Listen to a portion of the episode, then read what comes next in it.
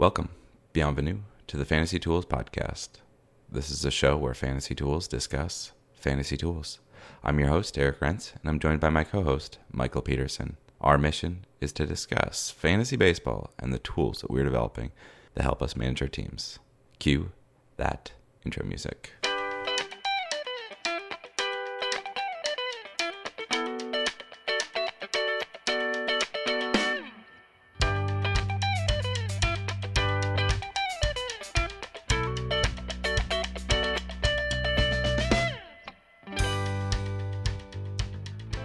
Well, Mookie Betts got to 30 30. I don't know why we're going to start off with that. There's a whole lot of baseball news, but that's the first thing that I put down in the outline. How important is that for fantasy? It's so it's not important at all for a keeper league because it doesn't change his valuation. People own it and people that already own him. Does it move him into the top one or two picks is is the real question. And I think the answer is yes, but he might have already been there. He was already there, and I think it has to do more with Altuve falling out of Yeah. the top five than it has to do with Mookie Betts clawing clawing his way into the top five because he was already in the top five, and then Goldie falling off. This we're gonna get some we're gonna get some more flack for this, but Jose Ramirez versus Mookie Betts here because Jose Ramirez is also 30-30. Yeah, I mean, I just uh, the thing that I have in ranking players would be the track record, and Mookie Betts has a longer track record of this performance, and Jose Ramirez had an amazing year after three, two really solid years. I know Jose Ramirez is young, but you never know with these guys.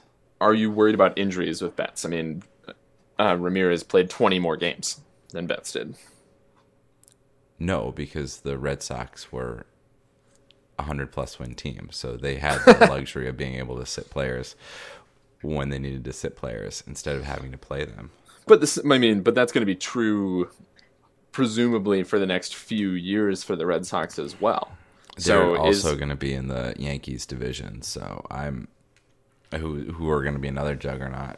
other guys who had a shot at 30-30, nobody else reached it. It was just Jose Ramirez. Other guys with a shot at 30-30, um, you know, you've got Trevor Story, three stolen Yeah. bases, three stolen bases short. Lindor is five stolen bases short. Um, Mike Trout is six stolen bases short. I mean, there's a bunch of guys that are in that. There's a few guys in that range, and then you know nobody else really hits that threat. A lot of guys hit 2020 this year, though. A lot of 2020s. Um, Man, there are a lot of 2020s. I know. I really like 2020 players. You know, because they're just not. It's not quite as sexy. As, Anderson hit 2020. How about that? Woof! Wow. He had a 5% walk rate. That's amazing. That is crazy. Starling Mon- Marte did 2030. Yeah, that's a I I like the the back the backwards ones. Trea Turner was almost a 2040. Yeah. Whit Merrifield was at 1040. Yeah, how about that? What a club. 10 the 1040 players. Actually, when you can get over 10 home runs and over what 35 stolen bases, that's a really valuable player. Well, fantasy wise, 10 home runs is is one home run every 3 weeks, right? Right? I guess so. Um, all right, so do we want to put a board bet down for Mookie Betts versus Jose Ramirez? Let's get into the mode that we're going to have to be in, which is drafting. So, Okay. let's who's going to be yeah who who do you think is going to be um the lower as in better draft pick? Jose Ramirez is going to be picked earlier on ADP. all right. Okay i'll take mookie betts. Let me just say I would pick Mookie Betts first. you would pick mookie first? I think that ADP it's hard to get away from those numbers. all right and now the statistical anomaly that is chris davis how how is this possible? Like just statistically, how is this possible? He has hit exactly 247 for 4 years in a row. It's astounding How is that possible? it is astounding that's that uh, that is insanely consistent it's more consistent than um Adam Dunn hitting 40 home runs, like those, like four or five years in a row, exactly 40 home runs or whatever it was. And the thing is, is that like 2014, he hit 244. So it's First not like season. he was that different. Yeah, that was his first full season. But it's kind of it's it's interesting because his his BABIP bounces around a fair amount. Like he was 30 points lower in BABIP this year and exactly Mm-hmm. the same batting average. But his home run numbers have gone up and up and up and up. I know. I know. It's it's very interesting. All right. This week on the pod, we are going to talk about the graphical goal that we set up for last week and the progress that we made on it. and then in the second half, we're going to just kick around some stuff from the season, talk about some things that we think that we learned about fantasy from the year. So here we go. All right, we'll keep this short and sweet because I want people to actually go and look at it, but we put graphics on our website. Whoa, our website, yeah. They are they are not remotely findable without the links. they are they are not exposed to the outside world. I don't think you're going to be able to Google and get to these. Although maybe you will. No. It'd be pretty funny if you could. If you could, that would be astounding. Yeah, try. so you didn't try. So you created two two pretty cool dra- graphics because they're interactive. We've got strikeouts on the rise, so you replicated the um, the um, graphic that we talked about last week. Then you've got run differential versus game number by team. Which one are you more proud of? Definitely the run differential. In part because the strikeouts on the rise, I know what it could have become given what the New York Times did, and I know what I mm-hmm. made. and it's like it's like fine. you know. It's fine. it does the thing that you expect it to, but it doesn't look very good. It doesn't do too much. I mean, admittedly, the other one doesn't do doesn't do that much, but I'm happier with the I'm happier that they're buttons. So the run differential looks at looks this is this is actually an update of what we talked about last week, which was we were talking about how do we display the run differential. So I took that and I sat on sat on that thought for a little while and kicked around okay well if we could make it interactive so that you can click on any one of these teams and see how their run differential changed over the Mhm. year that that would be pretty cool and then you can you can sort of you know by eye compare how they did so if you say wanted to look at how did the Astros do versus the uh, the Red Sox you could click on the Astros and then click on the Red Sox and you would see the the animation would change how they did over time as with anything that is incredibly user friendly from the front, there's a ton of back end stuff that you don't fully understand in it.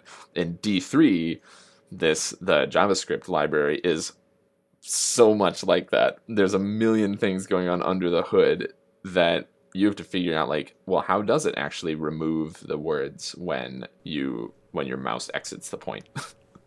Right, that's the whole whole problem of thick client versus thin client. Oh, how much man. do you have the web browser do versus how much do you have the backend server doing? this guy.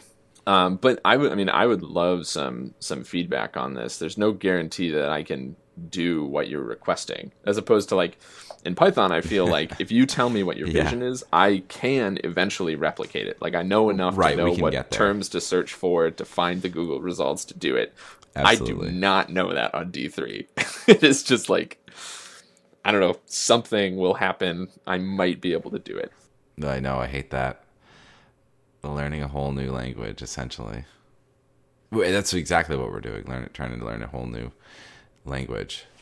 Yeah, we barely we have the the small update of like already knowing a bunch of languages and uh, having some idea of graphical principles, but that's about it. Yeah, it's almost like we're we're babes in the wood here. So I did like I did notice a few things in strikeouts on the rise from the New York Times um, graphic, which was that they they go in and, and reprocess a bunch of this data so that teams are fixed over time. Like for instance, the the teams in 1901 are totally different names in our graphic than the New York Times equivalent. Oh, yeah, that's really hard. That that we one of the things that we struggle with a lot and that we struggled with a lot in season 0 and season 1 was data cleaning. and I think that we're we're definitely better at figuring out now, like how much data cleaning do we do, and how do we avoid data cleaning as much as possible. And that's a huge that's a huge pro- problem. The Boston Braves versus the Atlanta Braves. I don't actually know how to write a JavaScript translator. I don't. No. I don't even. I don't even know how to write a for loop yet in JavaScript. So, like, just to give you a sense of where we're at in coding level. I know it's shoot, yeah, for loops. When I was learning R, one of the things that um, the person that was teaching me said was, if you're iterating, then you're probably doing it wrong at the start because everything there. I mean, there are say packages for everything, and it, they don't really really use iteration the same way, way that Python does. No, I think that's true. I, I mean, I know that there are. I know that D three hides all the iterators from you. I just have to figure out how to uh, get to the point where it hides the iterators from me. I, like I sound so stupid. I don't know anything about this language. like I don't even know how to talk about it well. JavaScript. I know everyone who's done a little bit of uh, web programming has done a little bit of JavaScript to just like do some heavy lifting, to Yep. do some of the heavy HTML lifting. But whew, there's so much to learn, and it's not a very, it's not an elegant language. No, it is. Oh, it's so clunky. I think so. I will say, despite all of that, I actually think that these graphics are kind of cool and a the certainly a better way to display run differential than the morass I showed you last week. Yes, absolutely. Yeah, this these will be posted on the website so that people can uh, take a look and um, give us your feedback. And the code is available. Code is available. You only have to get to our website, which is hosted on which is hosted on GitHub. You only have to get to the website repository, and you can see all this code. You can steal all the code if you want. You can borrow all the code. I don't care. You should use it. As with anything that's ever made open source, there's always a moment of fear right before you release it. Here's our discussion about ours. How are my comments in it? I better I'm gonna check that before we tell everybody to go look at it. Just make sure that it's, it's at least PG thirteen rated. Well, I think I think it's more like did I correctly attribute all of the people that I stole from? Mm, right. That's always hard. That's I key. hardly ever do. So we have another whole baseball season in the books. That's a lot of data that we just accumulated. A, a whole lot of data. yeah. Most And, uh, definitely. And frankly, we can scrape it all now. All of it. We are so much better at scraping than we had been in in seasons past. It is crazy how much more sophisticated our scrapers have gotten. And I feel a little bit bad, you know, given what we just talked about in the first half, that we haven't released any of that to the to the wider world. But I think we'll get there. Mm. We'll get there. I mean, everyone can they can get their data the way, however they want to. Well, I mean, I have a 2018 repository. I've just never checked it in.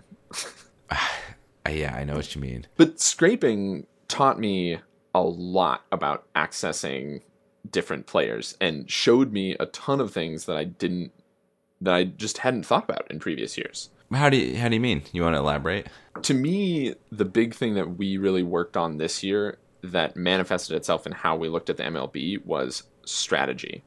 Yes. So we kicked off the year talking about what to do if your team doesn't accumulate certain stats, every stat. We went through all 10 in a standard 5x5. And that exposed us to players that we frankly had not thought about before.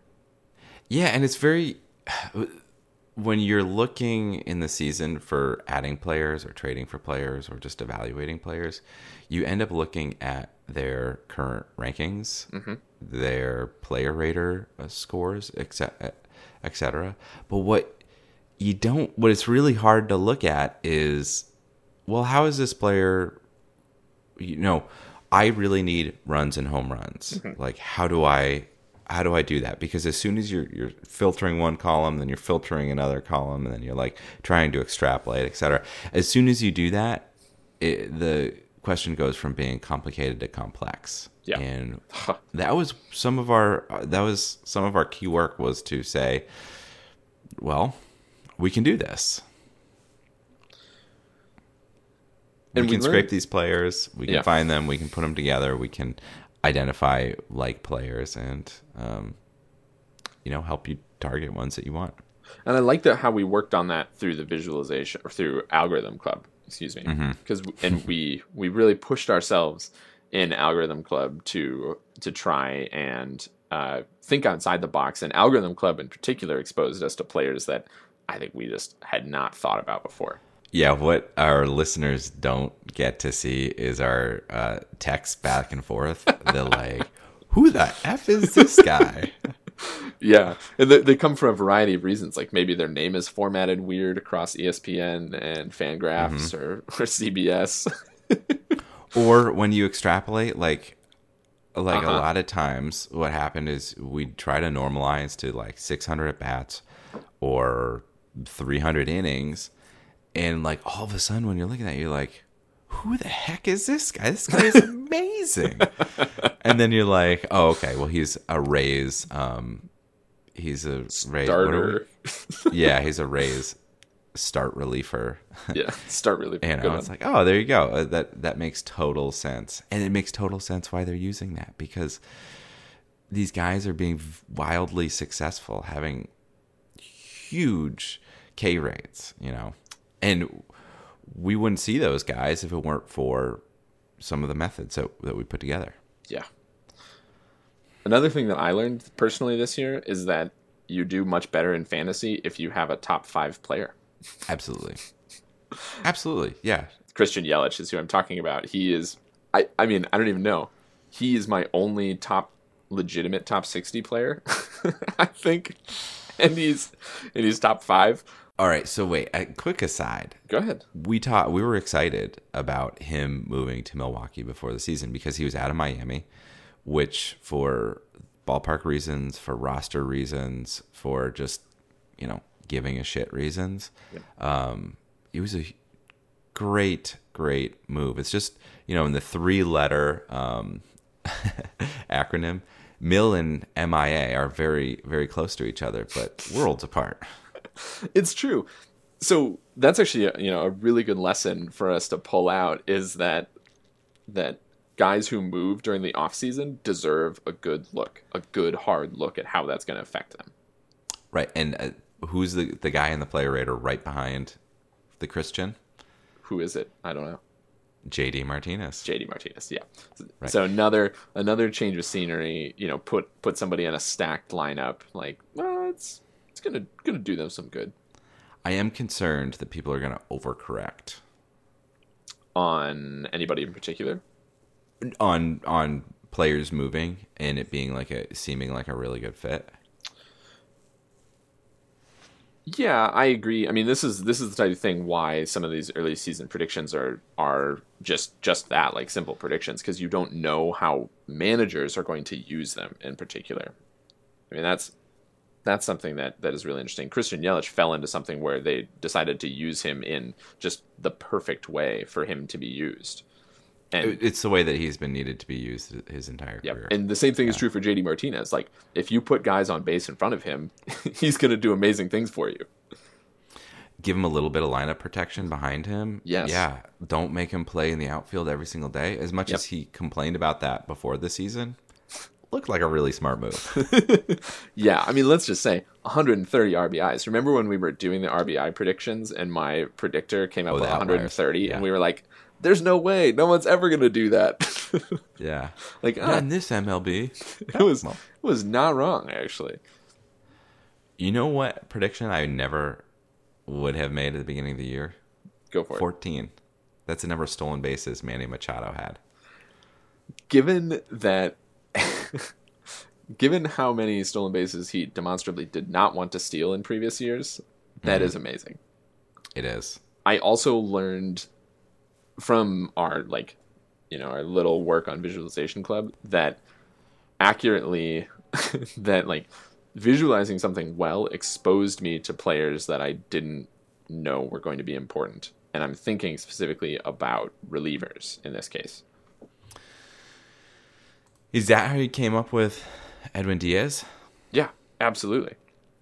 It was all about that. The thing that we talked about last year with the the way that that closers pitch. It's um that's also how I I said I need to have Josh Hader. Yeah. And I mean, and Josh Hader. Josh Hader yesterday. Did you see his performance yesterday? Wish that it had counted for uh, TGFBI. He threw yeah, his he threw his four hardest pitches of the year yesterday. He is good. he is good. he is good. What do you think about Blake Snell making the leap? Do you think he can do it two years in a row? Yeah, that's that's actually my question. Do you think it's do you actually think it's a leap or was he just lucky this whole year? Oh, I don't think that he was lucky the whole year, but I think that there's you have players that are perennial.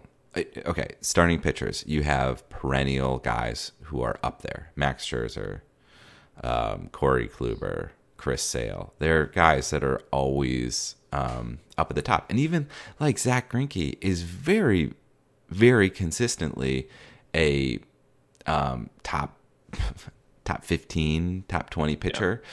Um, but then you have the guys who have a really good year and then don't have a very good year and then have a very good year and then don't. Like i mean like porcello is a great example. Yeah. uh, there have been a lot of guys over the last couple of years that have had really good years and have you know everything says that it was a legitimate year and then they can't do it the next year Yeah, Porcello is the is the canonical example in that case, and I of course you know way overpaid for Porcello the year after. oh yeah So who would be? Let's see, who would be my fearful overpay this year? It's probably Blake Snell. would you do blake snell I think Blake Snell because I think everybody. Oh, I no. actually I know who your guy is. Patrick Corbin. No, because Patrick Corbin, you don't think. Okay, well, yes, I completely agree in that case because I was just about to yell at you that I think Patrick Corbin is legit. So- and then I then I stopped myself like I'm about to prove his point. Wait, I- that's exactly what Eric wanted you to say. I just want to say that I do think Patrick Corbin's legit.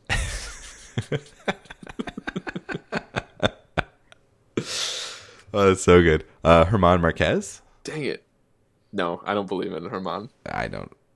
There. Look at how many guys had 200 Ks this year. So different from last I year. know, I know. I mean, but a lot of guys also the durability. I mean, look how many guys had 200 innings this year. I know. Very, very. I, I think. I think that um, you know, as much as a lot of baseball pundits are like really upset at, you know, uh, um, starting pitchers getting pulled earlier, I think that they're fi- that managers are figuring it out. Yeah. Or whoever the manager has hired to control um, pitch counts has has figured it out because they're, you know, Aaron Nola two twelve, Corey Kluber two fifteen, uh, Mike Clevinger got up to two hundred, Zach Greinke got to two hundred. I mean, these are okay. The three guys that I want to know about for next year. I mean, German Marquez out of there. Don't like. I, I think a lot of people are going to start being really excited about him. But Oh, don't. yeah. Um, the three guys that I want to know about for next year: Jacob Degrom, Aaron Nola, and Gerrit Cole. All one, two, three, four, all top ten guys. So they are all top 10 Even- guys. Yeah. If you sort by XFIP for whatever stake you put into XFIP, Uh huh. DeGrom is number one of all the pitchers this year. Cole Yep. is number five. Nola is number twelve, which I think is which I think is mentally where I would put them as well. The thing that I fear for with every Mets pitcher is injuries. And so, Absolutely. and if Degrom Degrom comes out and pitched 217 innings this year, if he can do that again, I don't see why he isn't a top five pitcher. Although he's never going to give you wins because he's on the Mets. Right. He was the guy, and but he's been the most consistent one of them. I would say. Well, I guess he's had two Really? 140 uh, inning seasons. Next year is probably going to be an off season. I think of Cole as the most we know who he is of this list. Mm-hmm. and he's gonna we know who he is and that's a top 20 pitcher not Yeah. a top 10 pitcher I think I think Nola has I think Nola has the highest ceiling of the three, but I I also think he has the lowest floor. Like I would say Nola highest ceiling, lowest floor. Sure. Degrom slightly lower ceiling, slightly higher floor, and Gerrit Cole's like living in a crawl space. Like you know what it's gonna be. He's living in a crawl space. Okay, I I kind of agree with you there. You Jacob Degrom, we saw his best season, and it wasn't quite enough. It wasn't Yeah. quite enough to Yeah. to um, push a best Stardo strategy. I used him for my best Stardo strategy in TGFBI, and he was ten wins short of what I needed for that guy to be. Otherwise, he was amazing. Ten wins short is right. Yeah, wrong team. Now Degrom is the type of guy that if he was on the Red Sox. I don't know Red Sox, no, let's keep let's keep him in the Sox National League so that he can face pitchers. Um, you put him on like a Nationals team that actually achieves what they're supposed to. Milwaukee. Put him in Milwaukee. Oh wow, he'd be really good in Milwaukee. That ballpark. Oh man, now I'm just excited about that. We should just come up with some uh, some desired trades later. Just send everyone to Milwaukee. I mean, you could do a lot worse than putting everybody in Milwaukee. you about ready to wrap this sucker up? I am. Uh, you want to talk about sending off these these two elder statesmen of baseball? David Wright and Joe Mauer looking like it's the end of the road for both of them. Probably three seasons too late for both of them. Yeah, well, the difference between the two of them is David Wright couldn't stay on the field, Yeah, and that was problematic for the Mets because they assumed every single year that he was going to stay on the field. I think the problem was that Joe Mauer could stay on the field. Exactly. That was the problem with Joe Mauer is he blocked a lot of players, and he was playing first base. He, if he was a catcher this entire time, I don't think anyone in Minnesota would have been upset. Who deserves a better send off from their team, David Wright or Joe Mauer? I think that it's um I think it's Joe Mauer. I think Joe Mauer gave more and the team was more interesting with him. I think the team worked way harder to have him break records. True. The most- that's also true. The most arbitrary ones possible. So, what role do the Twins transition him into? Because they can't get rid of him. Scouting. I would say that it, I would say he'd probably be a pretty good scout. He can't be in a I don't think he's a coach. I don't think that he's a talking head. He's definitely not a talking head. Have you heard him talk? Mm-hmm. you know as well as I do. He's Yeah, not absolutely. a talking head. All right, that about brings us to the review session. Harry Potter and the Prisoner of Azkaban. This movie is fantastic. this was a great movie. This was a great movie. I mean, this is what allowed the series to be a series because those first Yes. two movies after movie number two was like, oh, these movies aren't very good. Yeah. Like, are we just gonna go through the motions for six more movies? Like, ooh, Yeah. this is gonna be painful. Um, a lot of slapstick stuff, more slapstick than I remembered in it. Mm-hmm. Um, yeah, people getting hit and people falling down. I think a top three soundtrack for the movies. very good soundtrack, yes, Yeah. indeed. Though it steals a lot from other other uh, fantasy soundtracks. Well, I mean, yeah, it's it's like eventually John Williams had to run out of some ideas, right? Because this this is still. John Williams at this point. Yeah. What else? I like that it was like a little bit darker, but not not too dark. I think it was the appropriate pivot, and this is the first time that you can really see the three main actors as the people that they're going to become. Yeah, exactly. You can see the roles, and you can see that they've decided kind of um, that they can't rely on Ron, Yes. the actor. Yes. Yeah. they did not take any liberties to get him into more shots. No, no. And this movie took a lot of. It, it was inventive in the way that it um, chopped up the book because the book is much longer. right. This that is true. This is this is the first time. I mean, people forget because book 4 is so huge that book 3 is big compared to 1 and 2. Yeah, exactly. It's uh, 150% the size of the first two. Yeah, so much more goes into it. But great movie. It's a great movie. Great movie, good director. I I sent you uh, that. I, I just looked up what else he had done because I was like, this is a good director. Yeah, of course he did Gravity.